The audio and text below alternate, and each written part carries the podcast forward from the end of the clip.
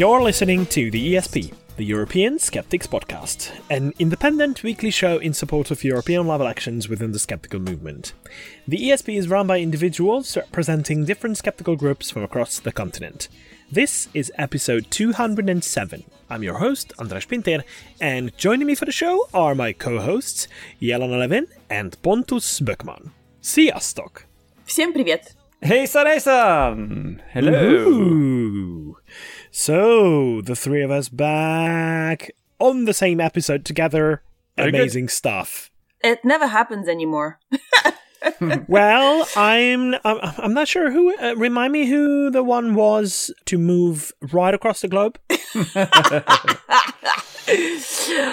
Anyways, um, on a different Yeah, topic, moving on.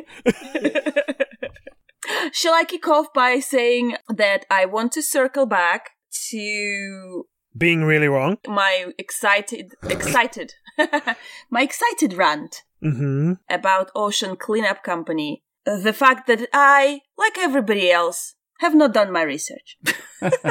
but but uh, having been an on again, off again kind of listener of Joe Rogan podcast, I did not have high expectations from the guests he brings in. They often kind of, you know, comedians shooting breeze, blah blah blah. You know, now and again he'd have a, a politician on. Anyways, and this time round I came across this wonderful guy or so he seemed, called Boyan Sol- Slat. I've never heard of him, by the way, before, before, before Joe Rogan podcast. He was something different, a young guy who took on a task to clean up the rivers and oceans of the world from all the plastics. Ah, it made me feel so good. Here I was thinking the world is going down in smoke. Um, he was an awesome guest, you know, young, ambitious, humble. He had enough energy to keep going with his idea, keep raising funds, keep getting people excited and invested until he finally overcome all odds and got his first interceptor, which is what he calls the machine that cleans the plastic from the water. The future looked bright. It is very hard to see anything good being done by anyone anymore. I mean, Greenpeace. Remember, guys? It all started really well. Turned out to be yet another dogmatic organization with some really far-reaching, crazy dogmatic ideas More on that later. peddling nonsensical claims, including but not limited to a campaign against GMOs. But you know, we not going to go in there. Big charities falling off the grace quicker than you can say philan- philanthropy. English being not my first language, I can't really say it very quickly at all. But anyways. In fact, a lot of people in power were abusing that power left, right, and center. Not that it is a new concept, but I think the scale is now so big compared to previous generations. And there he was. So I just, you know, the young and innocent and eager to mm. save the world. And also, as it turned out, very ill informed mm. Oh. about all things that relate to ocean and ocean life. He did not consult with any marine, marine biologist on the matter, nor any other researchers. Uh, he was able to prove that his structures will not harm ocean life because they would not harm any big ocean life, which is what the governments normally care about, creatures like dolphins, fish, etc. Essentially, he was able to prepare a report that would suit the government purposes to give him the green light. He got a go ahead permission for this project, ignoring that in the process, millions of small organisms, jellyfish, and countless amounts of fish eggs and plankton will be basically caught in his net that's, that floats in the first kind of layer, the top layer of the ocean, and be wiped out in the process. So he created this awesome way to clean up the ocean and destroy whole ecosystems at the same time. What a gigantic mess it turned out to be. So what's so fascinating and also at the same time horrifying is the fact that it'll be very hard to stop him now that he gathered the momentum and support of so many people, including me five minutes ago. And I am absolutely sure he was coming from a good place in his heart of wanting to actually do something about saving the world. And this is one of the most starking examples of saying the road to hell is paved with good intentions. Or in our case, the road to extinction of a lot of marine life paved with good intentions. Hmm. so, what have I learned today? you're doomed if you do, and you're doomed if you don't. Every single action will have a rippled effect, and sometimes the effect is catastrophic.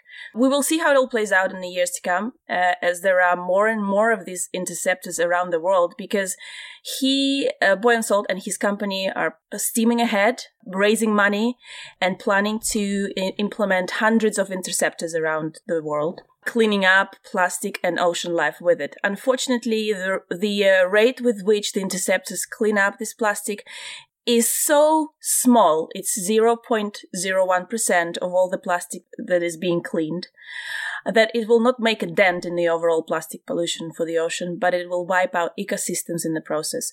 Although on the surface, the effort looks great. Especially for somebody like me, you know, somebody who sits at home and doesn't have solutions.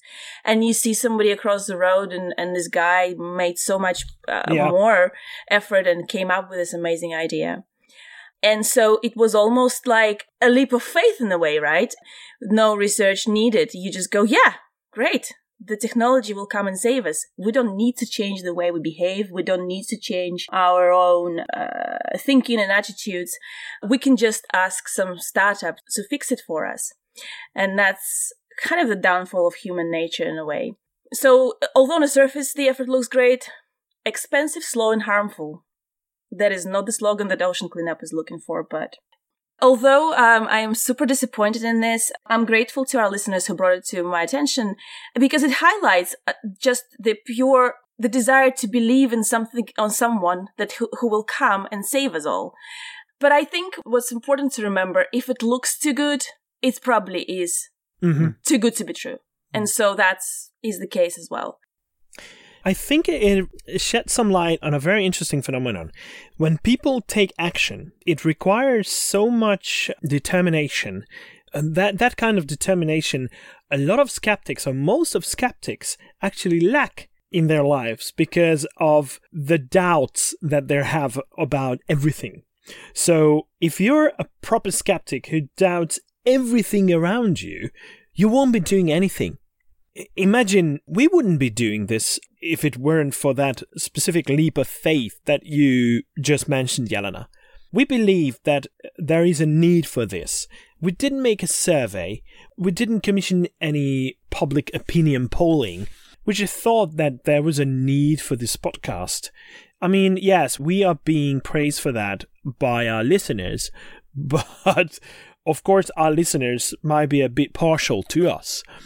So I'm just I'm just mentioning this as an example, but we well, we want a political change, for example. We want politicians to be on board with what the skeptics are after, but we cannot expect them to be as skeptical as a lot of us are, or at least some of us, because then they would be so hesitant to, to do anything because of all the uncertainties and uh, doubts that they have.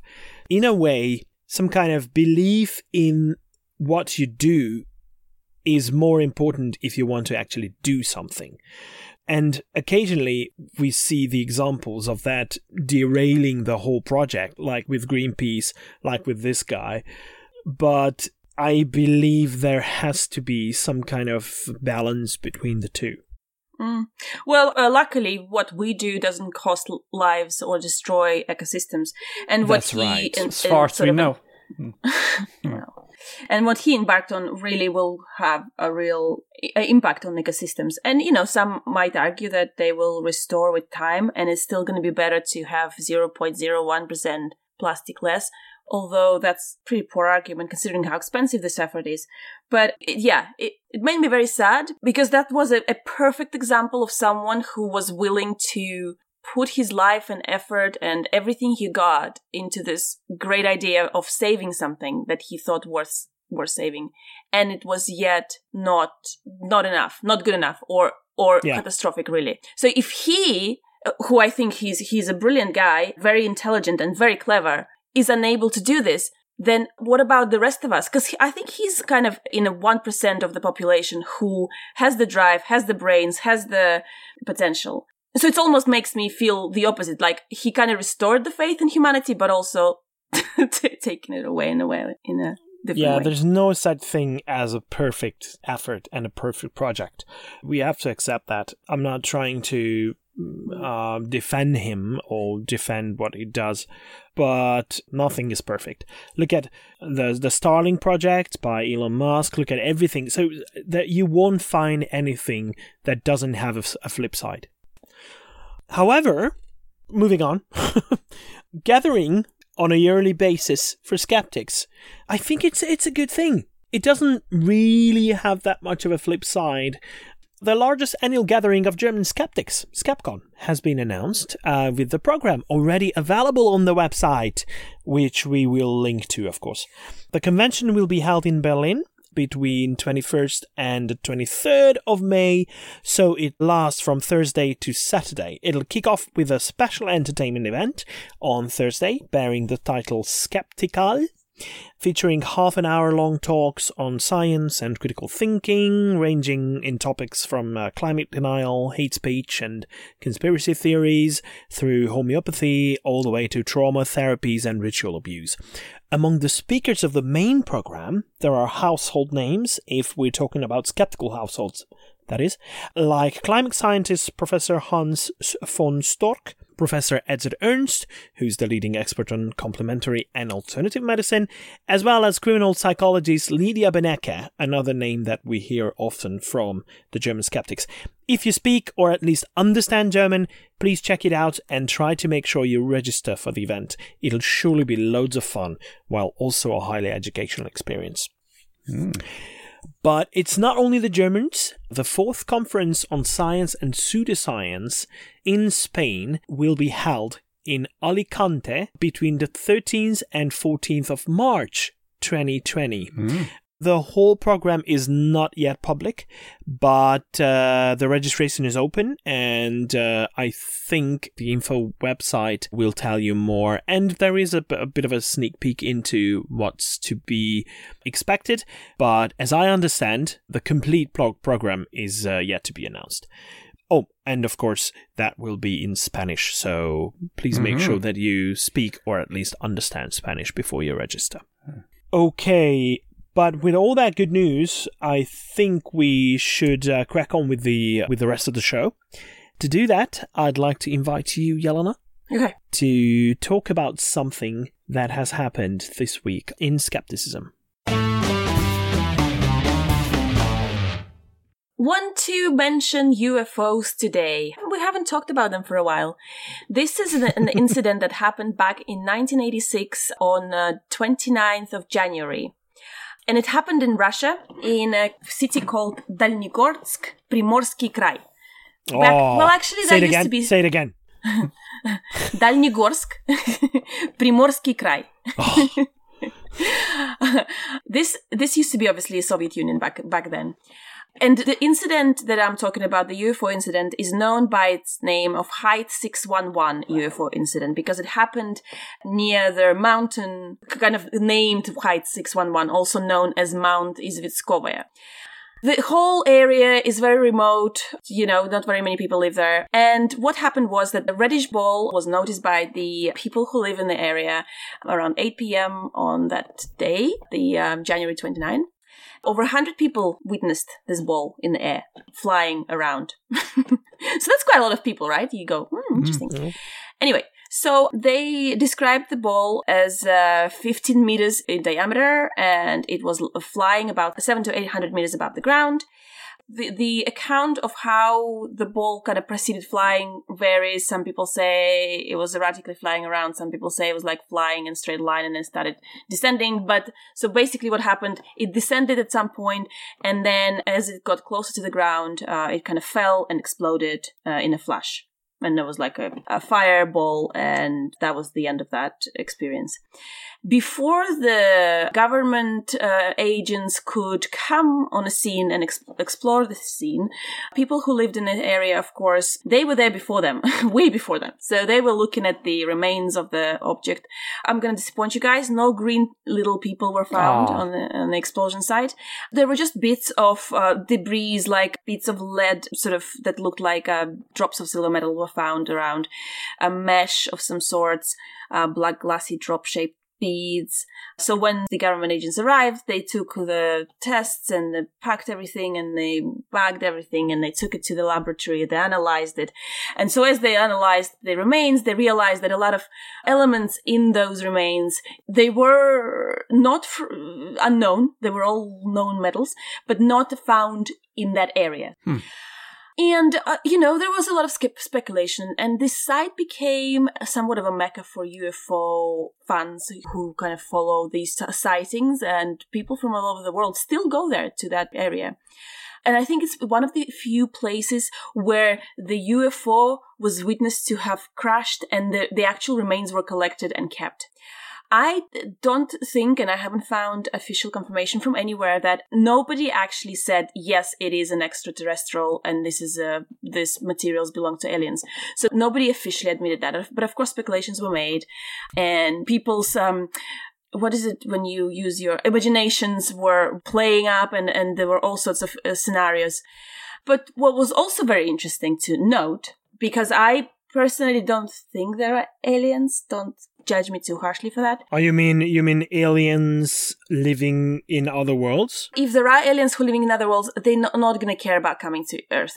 But anyway, so um, because I think I guess yeah, the, the actual cosmos is so huge, there must be maybe somebody anyway. But what, so what was also worth noting that the uh, Dalnegorsk uh, region where this has happened, and also there were a lot more sightings of similar ouches. Uh, so the Dalnegorsk region is the largest boron ore deposit in Russia. So boron is a type of metal mineral that is found in environment, and it's not precious, but it's not found all over the world. So certain places that mine it obviously have the advantage, and it's got some sort of um, value in the world. And so, because it's the largest deposit in Russia, in the same area, there was a, a huge chemical plant built for processing of this boron. And so what some people are uh, alleging that during the Cold War between Russia and America, where America was spying on Russians and the Russians were spying on Americans, that actually Americans were interested in, in all these type of areas uh, in Russia in, to investigate them. So some people allege that actually this is American intelligence that was trying to investigate the area than the aliens. And they were sending these balloon shaped sort of radar type systems to investigate that would suit and fit the description perfectly. They, they would be small, they'd be, you know, flying around and they would self destruct as soon as they would be close to the ground so that you know not mm-hmm. to be mm-hmm. captured by the russians and that you know i gotta be honest that makes more sense to me than anything else that they were just little spy devices hmm. it's still very exciting you know if i was there and i saw it i'm like oh my god i saw american spy device but anyways so that's what i wanted to mention on today's episode Ooh, Thank you. Very good. Have I ever mentioned the story of a friend of mine who fooled half the country's um, UFO experts back in the 90s? no. No he's now an astrophysicist in, uh, I think, at Harvard Smithsonian. But um, back then, we were going to the same public observatory on um, a weekly or daily basis. And uh, he was very fond of uh, taking good photos. And, and he wanted to. We had a large astrodome with a large telescope, of three meters long telescope. And he wanted to take a photo of the inside of the astrodome.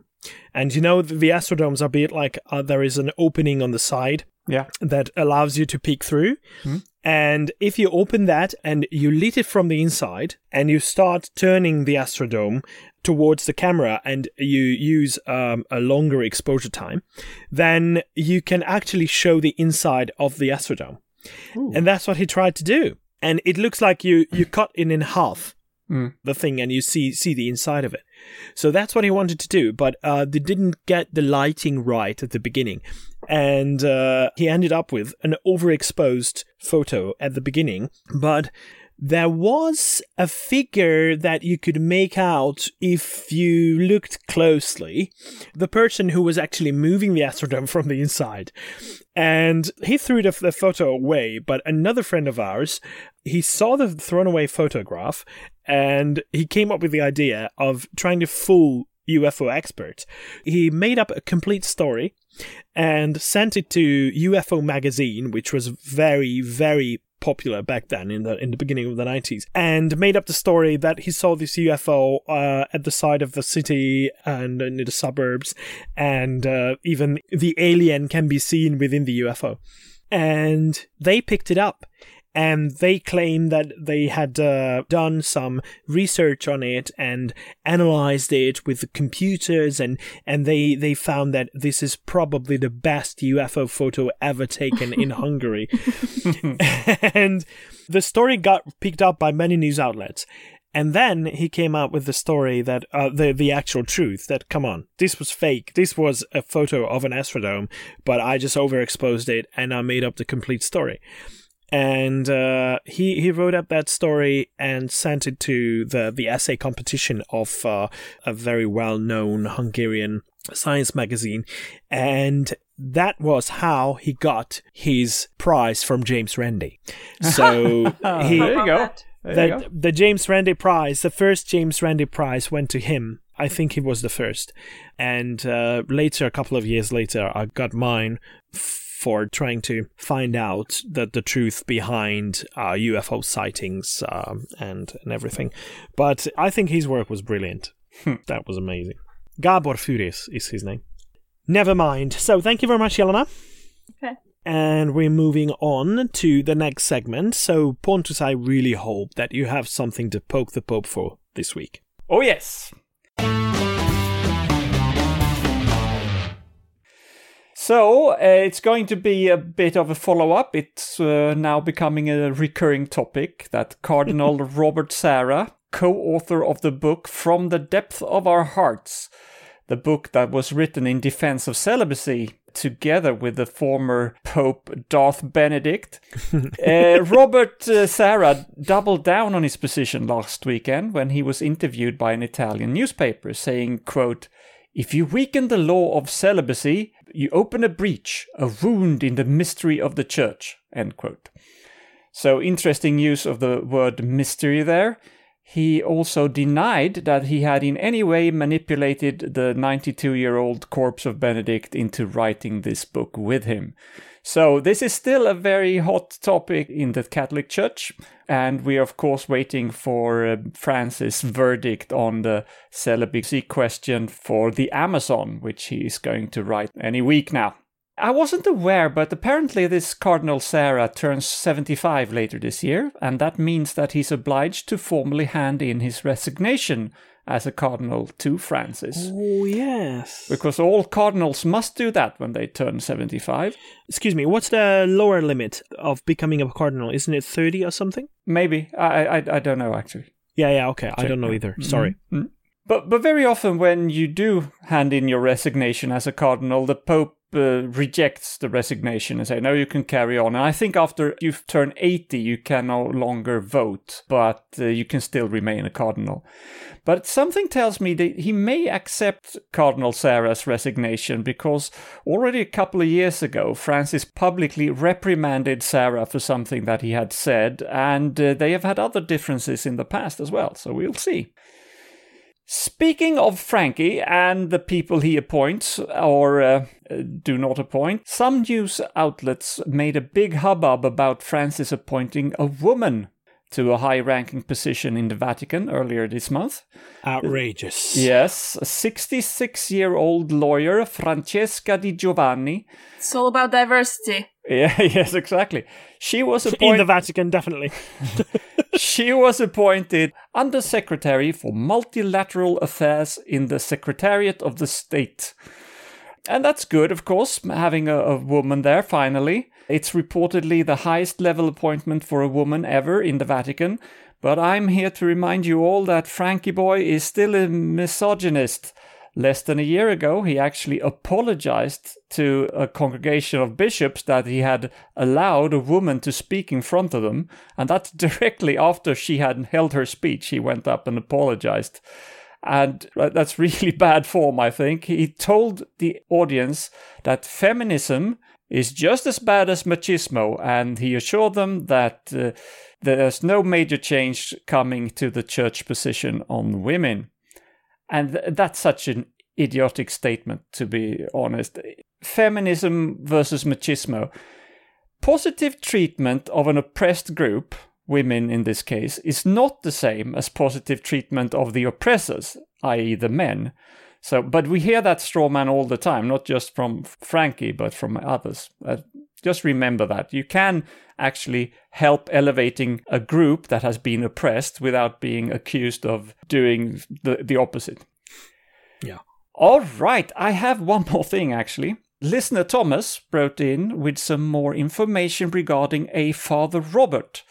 Do you remember Father Robert? We mentioned him briefly in episode 200. He his full name is Robert Ballecer, and he's an American priest, and he's now working in the Vatican. He's known as the Digital Jesuit, and he's a former podcaster and a YouTuber. And he, we talked about him because he created a Minecraft server in the uh, for the Vatican. Anyway, listener Thomas wanted us to know that this Father Robert seems to be quite a nice guy after all, despite working for the church. For instance, in April last year, we talked about uh, Polish priests burning Harry Potter books. Well, apparently, Father Robert made a thing at the time of buying these guys ebook versions of the Harry Potter books and sent it to them in the hope that they were going to burn their iPads. That was a good move, I think. and there is another very cute anecdote about the digital Jesuit, Father Robert. Apparently, he and a couple of monsignors and a bishop. That, that sounds that sounds like a, a joke to me. Actually, Father Robert, a monsignor, and a bishop steps into a bar. No, they didn't step into a bar. What they actually did was they played Dungeons and Dragons down in the crypt in the Vatican. So that that's fine. Uh, probably a very good place to do that. And uh, suddenly they noticed that they had a visitor. Apparently, Francis himself has a habit of wandering in the crypt uh, from time to time because he can do that with all the security nonsense. And the D&D players invited him to join them in the game, but he politely declined. So I think that's pretty cool to have on your resume that you once invited the Pope for a game of D&D in the crypt in the Vatican. So, the crypt uh, in the Vatican. So pretty yeah, cool where guy. else? Yeah. Yeah. pretty cool guy. So there's some fun stuff happening in the Vatican as well. Who I wonder I wonder what the costumes uh, might have been if they wore any. Ah, well, Because that that's how authenticity can be raised with uh, with the D and D, right? In the Yeah. Vatican. Ah. All right. Thank you very much, Pontus, all right. for poking the Pope once again. And that means that we are moving on to discussing news. And I think we cannot start with anything else but the latest developments in the coronavirus case. Hmm. So, while in 2019 the, the most prominent emerging threats were considered to be measles and dengue, it looks like the one that keeps most of humankind on our toes this year will be the novel coronavirus originating from Wuhan in China. Um, I'm, I'm not sure I've, I, I pronounced the name well, or Wuhan, or uh, Wuhan, or I, I don't know. But it originated from China, that's, that's for sure. Unfortunately, it has the potential to become a global epidemic or a pandemic, and containing it uh, seems to be a challenge. Not, Mm. not really seen since the 2002 2003 SARS outbreak that also started in mainland China, by the way. Hmm. And from several aspects, it is similar to SARS, uh, that is, severe acute respiratory syndrome, which had a total of 8,098 confirmed cases with a 9.6% fatality rate. That translates to a death toll of 774 people. It was present in 17 countries worldwide. With the new coronavirus, designated 2019 NCOV, at the time of the recording, more than 6,000 cases have been confirmed within less than two months of its spreading, out of which 132 have died since January the 9th, when the first confirmed death occurred. And the world is in emergency mode now, as uh, the, the geographical distribution shows that as of now, 18 countries have reported confirmed cases, including France and Germany. So, yes, we are deep in this situation in Europe as well. The global effort, obviously led by China, is an amazing example of international collaboration, but containing it is not going to be easy in our globalized world. Drastic measures have been taken, including tens of millions of people in China being under lock, complete lockdown, etc. The efforts to stop the spread of the disease include a race against the virus in the form of trying to develop a vaccine. But according to a couple of social media posts, it is already available, the vaccine, and the virus is actually patented after it had been made in a lab as far back as 2015. Mm. So, according to them, it did not occur naturally. It wasn't originating at that food market where animals were sold uh, for food. So the the the, well, the speculations refer to it being developed from SARS. Some trace it back to H1N1, and the imagination of those spreading misinformation doesn't seem to have any limits whatsoever. So, factcheck.org made a list of the speculations and they also compiled some of the falsehoods about the death toll. Because a few of those claim that, in fact, tens of thousands are already dead and the overall count of cases is in the millions. But authorities, of course, want to keep this a secret. Mm-hmm. So, as usual, when the situation gets serious, speculations and the sense of being better informed than all the others start to spread like the disease itself. Mm. Yeah, and I just want to mention that I am lucky enough to live in a state where the, when the first US case of coronavirus was announced in Washington state. Yay. well done. Now, Congratulations. Now there is, yeah, thanks. Now there's five altogether in America. So, um, I just want to add something. I don't believe the status has yet uh, been announced as a worldwide emergency pandemic, blah, blah, blah, blah, because one of the reasons given by the um, World Health Organization people, for example, America is a good example. All five cases are known, all five cases are contained, like in, in hospitals, and people are being treated. And so it doesn't actually spread as fast. So there is no panic yet on that level. I mean, in yeah. China, I think it spread fast because people kind of mingle with, with the families and things like that. But here, because it's been identified and contained straight away, it's easier to monitor. But we'll see. I mean, uh, just... the, uh, what's important here is that, uh, for example, more than 40 million people have been in lockdown in in China. So no one is coming out of those areas. Even public transport have been halted. Uh, uh, which is important. It, it those are important measures, but because of globalization, people go on planes affected by the virus, of course, sometimes some of them, and because it has an incubation period of two to ten days, you can get on the plane without even knowing that you are infected. This is why a global effort has to be made in order to monitor the situation. Of course, that doesn't necessarily mean that the WHO will announce a pandemic. It has to be more than that. But, for example, the ECDC, the European Centre for Disease Prevention and Control, has published a risk assessment for Europe about possible future exposure that is being constantly updated and it has been announced in several European airports that um, extra measures will be taken, like uh, monitoring fevers, elevated body temperatures, and stuff. So, heat monitors will be put in operation.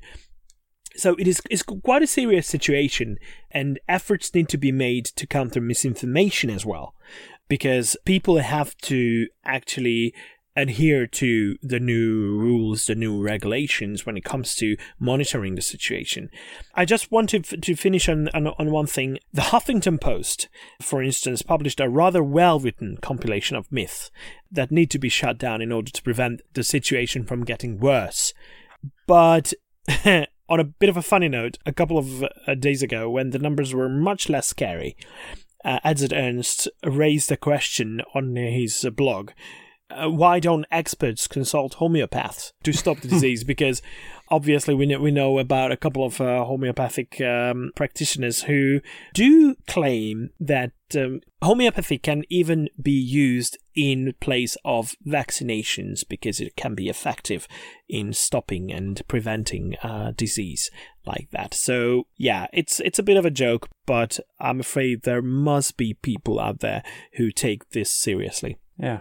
So misinformation and falsehoods have to be tackled. Otherwise, the situation gets even worse. Hmm. But I, I see this global effort to be very comforting. I mean, in the way that I see that the international collaboration, how even the Chinese authorities work with other authorities all across the globe. I think it's a good example of uh, how, even though we have our differences when it comes to a situation like this, we can work together Mm. as humanity as a whole. Yeah. Yeah. All right, over to Sweden. My general impression is that Scientology is in decline. It's hard to know for sure, but Scientology has an increasingly bad and very well deserved bad reputation. So much so, actually, that they very often appear under different names when they try to mm-hmm. reach out to people because it's not, well, it's not good PR to say you come from Scientology or you are a Scientologist. Narconon is such an organization who says they are helping drug addicts and are trying to prevent uh, drug abuse. And there's also one called Say No to Drugs and many others.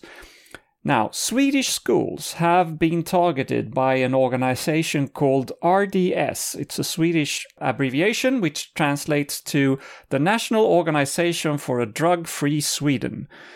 Already back in 2008, so that's 12 years ago, Swedish public television revealed that that organization is actually a cover for Narconon, and therefore it is uh, driven by Scientologists. Hey. The RDS has been also criticized for what they are promoting. You know, in, in they've analyzed what they're writing and what their scripture says, etc. It's very unscientific. In spite of that, Swedish public schools have been found to continuously hire them to come and give lectures for students of all ages. All in all, 130 different communes in Sweden, that's almost half of everyone that exists, have over the last 10 years paid invoices to this RDS organization, both for lectures and also for printed material. There is a drug researcher from the University of Lund, very close to where I live. He's called Björn Jonsson. And we actually had him as a speaker in a Skeptics in the Pub uh, event here three or four years ago. But he has looked at the material from RDS and he says it's just bullshit, things that you can make up just by Googling a bit, and things that are blatantly wrong, such as they are spreading the idea, for instance, that residue of drugs can remain hidden in your body for years and then be released again uh, later to make you high. Even even if it was a long time since you took the drug, and that that's just a, a myth that is very well known and has been debunked many many times. And these guys, uh, they are being paid with public money to come and talk to school kids. Uh, so I, I don't think there's a lot of malice here from the public schools point of view, or I don't even think that they believe in Scientology. I just think that there's a lot of people locally out there who is ordering things and organizing things for the schools, and they don't have the competence to know uh, what they're buying or not. hmm Yeah. Well, uh, not having the competence in uh, in what you're facing or what you're buying is a common theme across a couple of news items that we have to, for, for today. we are probably all aware that 5G, the next generation of wireless network technology, is getting a lot of heat lately from uh, conspiracy theorists and science deniers, most of whom do not have the slightest idea of what they're talking about. But they're claiming it is the most dangerous technology out there, and that everyone who says otherwise is in the pockets of big tech or big telecom or whatever large conglomeration they believe to exist. So, when the Advertising Standards Authority, the UK's independent advertising regulator, banned an advert earlier in January from a charity called Electrosensitivity UK, hmm. the shit hit the fan. As the name suggests, Electrosensitivity UK aims to provide information to the public on the supposed health risks of electromagnetic radiation. Well, running a charity by that name means that, well, you probably make too much of a fuss out of this uh, electromagnetic radiation risk question because it is uh, normally done by authorities, the risk evaluation and risk assessment. And Even though 5G has repeatedly and robustly been proven to be safe, this charity's fear mongering seems to have no limits. So much so that when the ASA, the Advertising Standards Authority, banned their advert that claimed 5G to have adverse health effects like reduced male fertility, depression, disturbed sleep and headaches, as well as cancer. Someone wrote a post on Facebook that said, Anyone seen this yet? The UK government in bed with telcos over 5G. Dreadful state of affairs. Oh. this is wrong on so many levels. Yeah. Let's start by making it clear that the ASA is not a government organization. Mm. First of all, It is- yeah. Yeah, yeah. So it, it is an independent body of self regulation run by all sorts of advertising entities. So they contribute financially to the running of this independent regulatory body. Their only connection to the government is that their code of practice is completely in line with relevant laws. Okay, so Mm. Nothing else. The Facebook post also links to an article that was published on oye.news. Are you familiar with that that one? No. it's so funny. It has some weird marketing techniques about them, their their own brand. Their logo strongly, I mean strongly resembles that of the BBC. Ah. And their subtitle is Real News and Critical Thinking. So that's what they go by. It's, it sounds all good, but when you browse through the website, your eyebrows start to raise themselves to such a height that they actually begin to leave your face. why, why is that? Well, they have news, documentaries, or at least material they call documentaries, and a selection of audiobooks and favorite YouTube channels as well. It is all a gold mine for skeptics, I have to say. So please make sure you check it out. Rich Planet TV, for example, that they recommend, that covers things that mainstream television doesn't do. Uh, Sirius Disclosure. By Sirius, I mean the the star not being serious about it. Mm-hmm. So, Sirius Disclosure tells you about the visits of interstellar civilizations, and the list goes on. The documentaries range from Holocaust denial through anti vax to 9 11 conspiracies. So, you get the idea of what OYE.news is all about. So the point is, the link added to the Facebook post that was shared hundreds of times from a 9,000 strong group called Weapons of Mass Destruction led to an article published on this website. Anyhow, full fact the, the UK's independent fact checking charity picked up on this and looked into it. So they were the ones finding out that ASA indeed banned this original advert for breaching their advertising code. This was not the first time they banned an advert from Electrosensitivity UK, though, but that's not the point. The banned advert opposed 5G in a way that it could mislead consumers into believing that 5G is actually a dangerous technology. And since the ASA places the burden of proving claims on the advertisers themselves, this was clearly electrosensitivity's wrongdoing, and it was dealt with accordingly. However, it, it, it didn't come as a surprise that countermeasures were taken, as those emotionally invested in a belief do not take their pet ideas being banned from advertising very lightly. So there was a backlash after uh, the ban but uh, it doesn't make it right. So it it doesn't mean that uh, claiming that 5G is dangerous holds any water. It isn't. It No. it has been proven to be absolutely safe, and as a technology, it's amazing what it can achieve. So that's it. So, good news from Spain. Um, there was a manifesto organized by the group called APETP, translates as Association to Protect the Sick from Pse- Pseudoscientific Therapies. So the, this organization has been established to do a couple of things, uh, to make sure that people who are sick are uh, not taking on the ter- therapies that are not science based, they also looking to discover the differences between the science and pseudoscience and um, make it clear to the public they also want to prevent pseudoscientific propaganda. And so, uh, what they did, they created this uh, manifesto that we will link in the notes that people can either support or sign. So the, the, signing of this manifesto can only be done by anyone who is a scientific or health personnel. So if you're like a scientist or work in the health industry. Otherwise, they appreciate the spreading of the word and uh, bringing attention to this uh, manifesto. And basically, what it talks about is the fact that unfortunately, pseudoscience kills the, claims that the homeopathy or any other alternative medicine cures anything has real ramifications, and we know about uh, people using these alternative medicines instead of the conventional medicines, shortening their lifespans or indeed dying from illnesses that could have been treated. The manifesto mentions a few cases of real people who have gone down the, those roads, and we've mentioned countless times.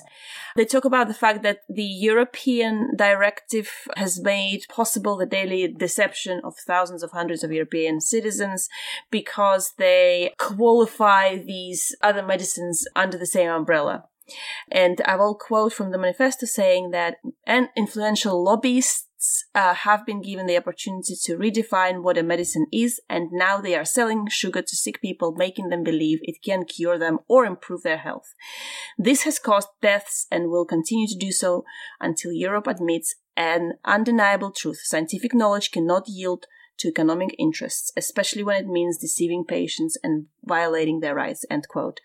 So this manifesto is uh, gathering momentum and it's actually been written in several languages including russian by the way which i'm super impressed. One two three four five six in 10 languages. And uh, it's gathering momentum not just in spain but around europe or indeed around the world. It's, it's, it's in english so it, it, it reaches farthest corners we have mentioned uh, this manifesto in the past, and I'm bringing it up again uh, today to the attention.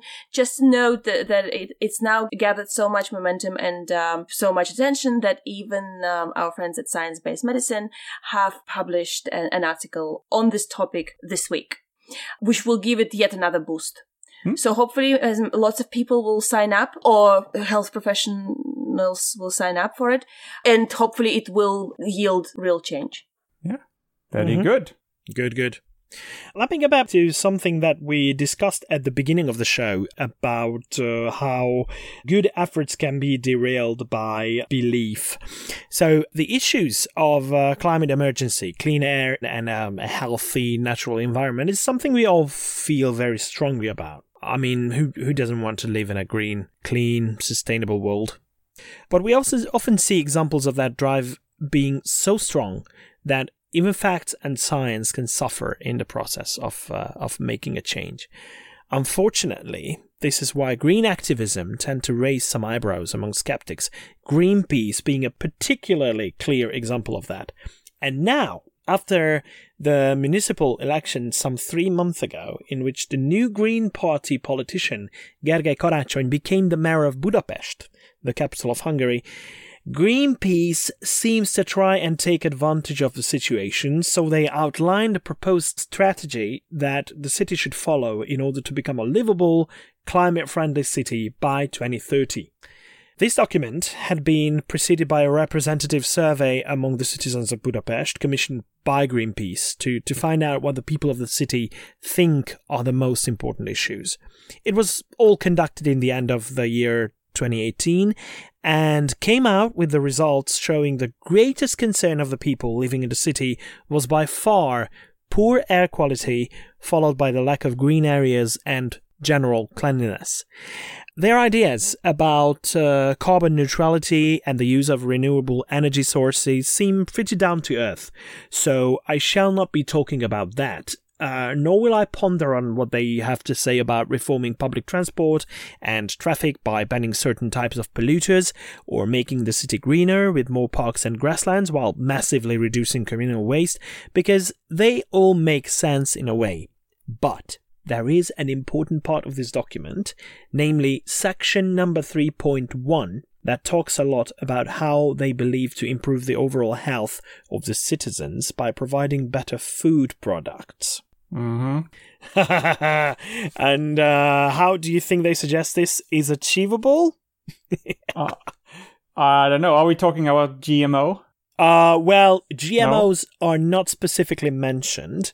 No. Okay. But, uh, well, they try to make sure that instead of extensive agricultural production, organic farming is subsidized mm. in order to provide sufficient supply of chemical free eco foods.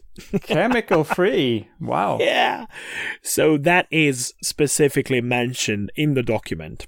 So this is a good example of, of what we talked about at the beginning of the of the show, right? So mm. most of the document has a lot of valuable suggestions, things that actually make sense. And then they come up with this. They suggest we start by introducing these principles into the catering services of kindergarten, preschool, and primary school institutions. They also use a very shady expression food that originates from production in harmony with nature. Mm. Now, my problem with all this is that even though the idea of locally grown food products has merit due to the reduction in necessary transportation that results in reduced emissions, this mystification of so called biological or organic farming does not make any sense. Uh, Organic farming has been proven to be much less effective and resulting in more produce going to waste, despite the fact that there are over 150 different chemical agents that can be used on, on them without losing the right to be called organic, actually. Hmm. So that is EU regulations that allow for that. So what organic farming is, is just a marketing trick, hmm. the claims of which do not hold water at all. No the problem way. is, yeah. But, but, but, but, but, as we see, the problem is that even if the science minded lot are at Greenpeace, because I'm, I'm pretty sure there are those people within Greenpeace as well, if they decided that from tomorrow on they will adhere to base their policies on science, their followers would not appreciate it, as they are mostly ideologically driven. Yeah. So science and facts do not make them change their minds, so we're screwed.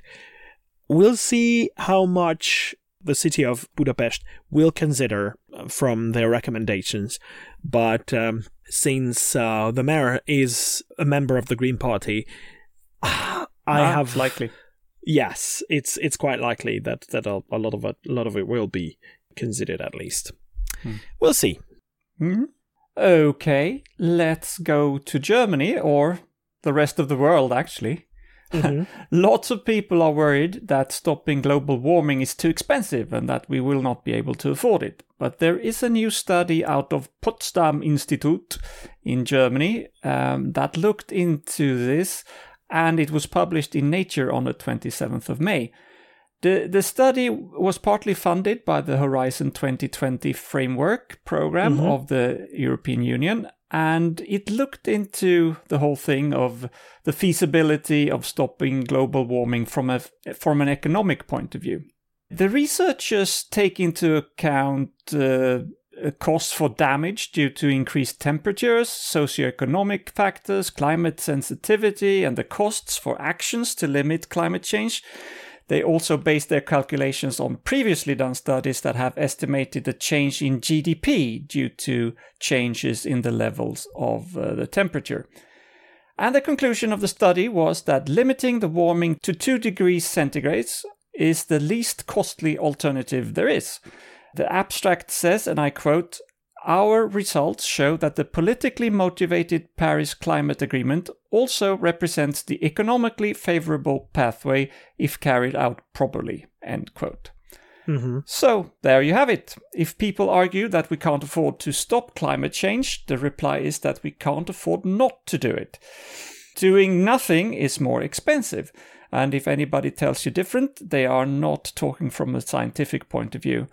Of course, there's lots of conspiracy theories uh, around this question, but the science is actually clear. Unfortunately, like so many other studies, I'm not sure how much this will actually influence what will be done, but it is getting uh, some attention, this study. And uh, again, we have confirmation that we need to do what we need to do, and it actually is economically the best thing to do as well. Mm-hmm.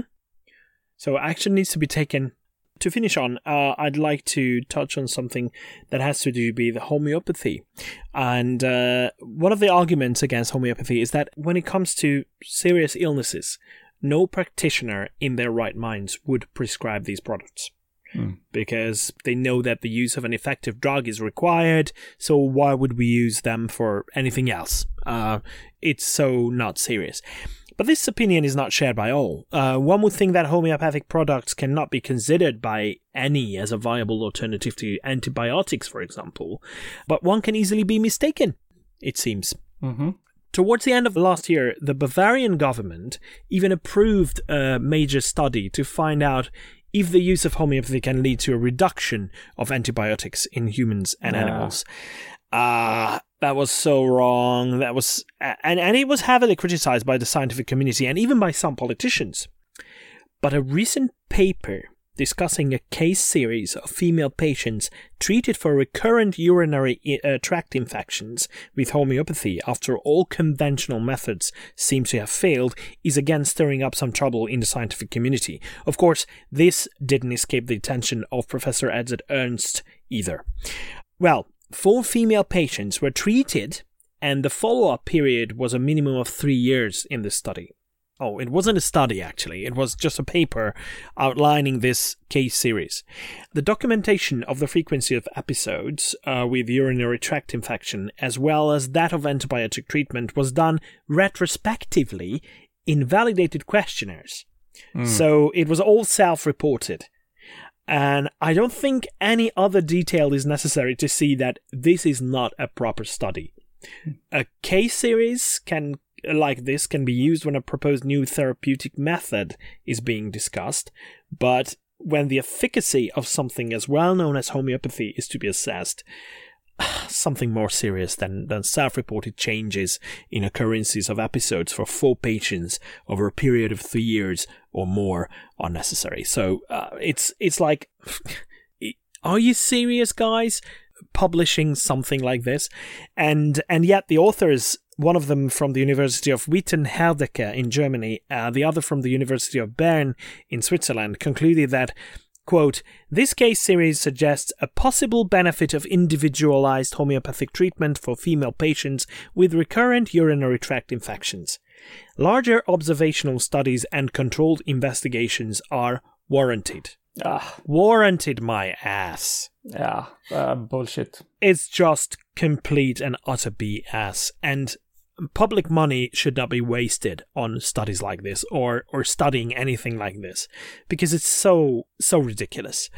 So please stop trying to replace antibiotics with homeopathy, people, because it's just placebo. Placebo Sugar is pills. not sufficient to replace antibiotics. Hmm. Oh, yeah. So, I think that was all that we wanted to discuss this week in terms of news, but let's see if we can point at someone or some organization that has been really wrong lately. All right, so we go to Italy. And uh, I'll start with a disclaimer here first. Don't take med- medical advice from your newspaper. You didn't know. And, this is a sneaky one because this article I'm going to talk about almost gets it right, and uh, only if you read it all the way through, it fails. And uh, so, what am I talking about?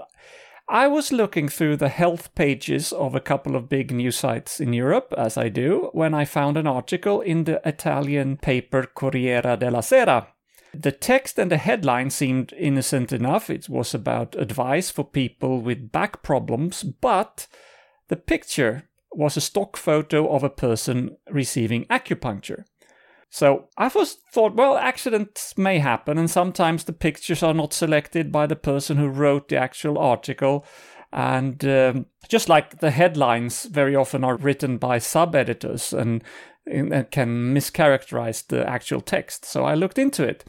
It was a rather simple article. It was a five step recommendation to what you should do if you feel, if you have a backache, basically. And the first step was if it is the first time you have a bad back, it may not be a big problem, said the article. Very often it sorts itself out. and you may take a painkiller if you need it, if you need to do that. Don't stop moving and don't give up physical activity. And I think all of that is reasonable advice. The step two was if it comes back, if it's a recurring problem, consult a back specialist or a doctor to get a proper diagnosis. Still very good advice to me. Step three how to deal with a problem that doesn't go away.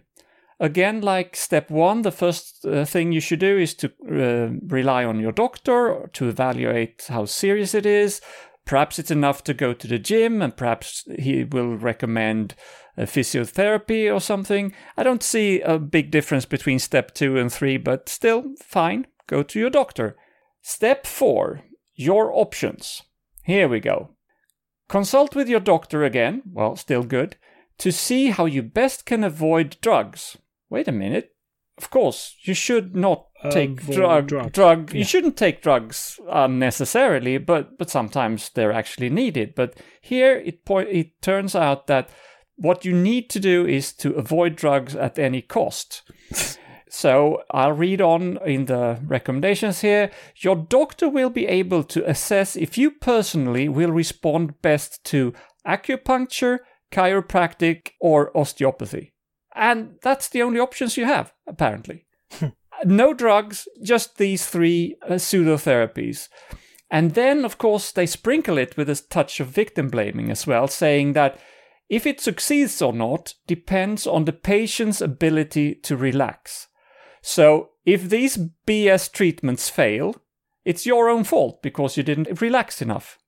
And then there's a step five about getting personalized exercises and perhaps uh, psychological help to cope with uh, chronic pain. And that's still, again, that's that could be a good uh, advice. But the whole thing with step four that the only options you have is acupuncture, chiropractic, or osteopathy. And this is not the worst thing I've seen in a newspaper, uh, far from it. And of course, I'm b- paid by Big Pharma, so I want everybody to take huge amounts of drugs instead. But uh, course, really, yeah. but really, this isn't good. And the worst part of it is, is I think that Corriere della Sera normally has very sensible health articles. You can normally rely on what, they're saying. On the same day that this was published, for instance, there was a, a good article about why there are no superfoods and that you should just try to have a varied diet instead. And there's no problem with that at all. But this one article just propagates the myths about acupuncture, chiropractic, and osteopathy, which is based in absolute nonsense. I should say that some uh, chiropractors can actually be good, just as good as a, a physiotherapist. But then, if you want that, go to physiotherapist because a physiotherapist's practice is not based in mystical subluxations and stuff. So uh, again, I don't want uh, to say that everybody should over-medicate uh, on strong painkillers, but it should be acknowledged that sometimes it is needed. And um, it's it's funny also that they say you should. They keep saying that you should refer to your doctor, but then in one step they are telling you exactly what the, the doctor is going to tell you, and he's going to tell you that you should avoid all painkillers. So for promoting and giving credibility to the myths of uh, common pseudotherapies, Corriere della Sera gets today's prize for being really wrong. And it absolutely sounds like something that is well deserved. um, this uh, really wrong prize. Thank you very much, Pontus. Thank you. And uh, I believe that is all that we had time for this week. But before we go, I'd like to ask for a quote. Yelena, have you got one for us? I do have a quote. It comes from someone named Ljupka Cvetanova. She's a writer who was born in Kochani, North Macedonia.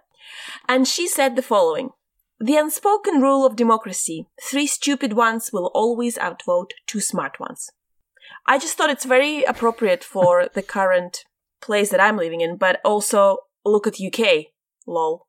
So should we should we just give up on democracy? I think so. I, I truly believe that that's we've kind of done that, been there, done that. What's what what, what's your suggestion then? benevolent dictatorship. okay, uh, the problem is that the the moment you get to a dictatorship, it's not going to be you who decides who's benevolent of a dictator and who's not. So it's just a matter of luck. If you're lucky enough to have a dictator who's benevolent, then you're good. Otherwise, you're fucked. Also, also, I think even a benevolent dictator will not be benevolent for long after Uh, that's right. I the agree power with that. corrupts. So Yes. I don't know. I think we're Yeah, stuck with democracy, even We're with its stuck with democracy. We just have Well- to uh, find a way to make it work better. Yeah. I- Uh, I th- and mm. be mostly, well, science based as much as possible. Yeah, yeah. Alrighty. Okay. Anyhow, thank you very much, Yelena. And right. uh, indeed, thanks to both of you for joining thank me you. today. Thank you. Thanks to our listeners as well for tuning in. Please keep doing so. And until next week, goodbye. Bye bye. Paka paka. Vislat.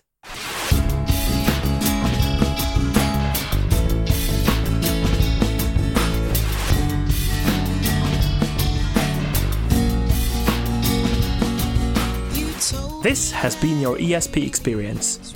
The show is produced and recorded by the ESP.eu. Join us again next time, but until then, please send your feedback, comments, or death threats to info at theesp.eu. We would also love to hear your ideas and suggestions regarding future episodes, as well as news from your country of residence that might interest others across the continent. If you have a local event or organization to promote, please don't hesitate to let us know, as we are more than happy to help. All music in the program was written and performed by Keisha J. Gray and George Schwab and is used with their permission. Please check out our webpage at www.theesp.eu, follow us on Twitter at espodcast underscore EU, and like us on Facebook. I don't know how you can believe.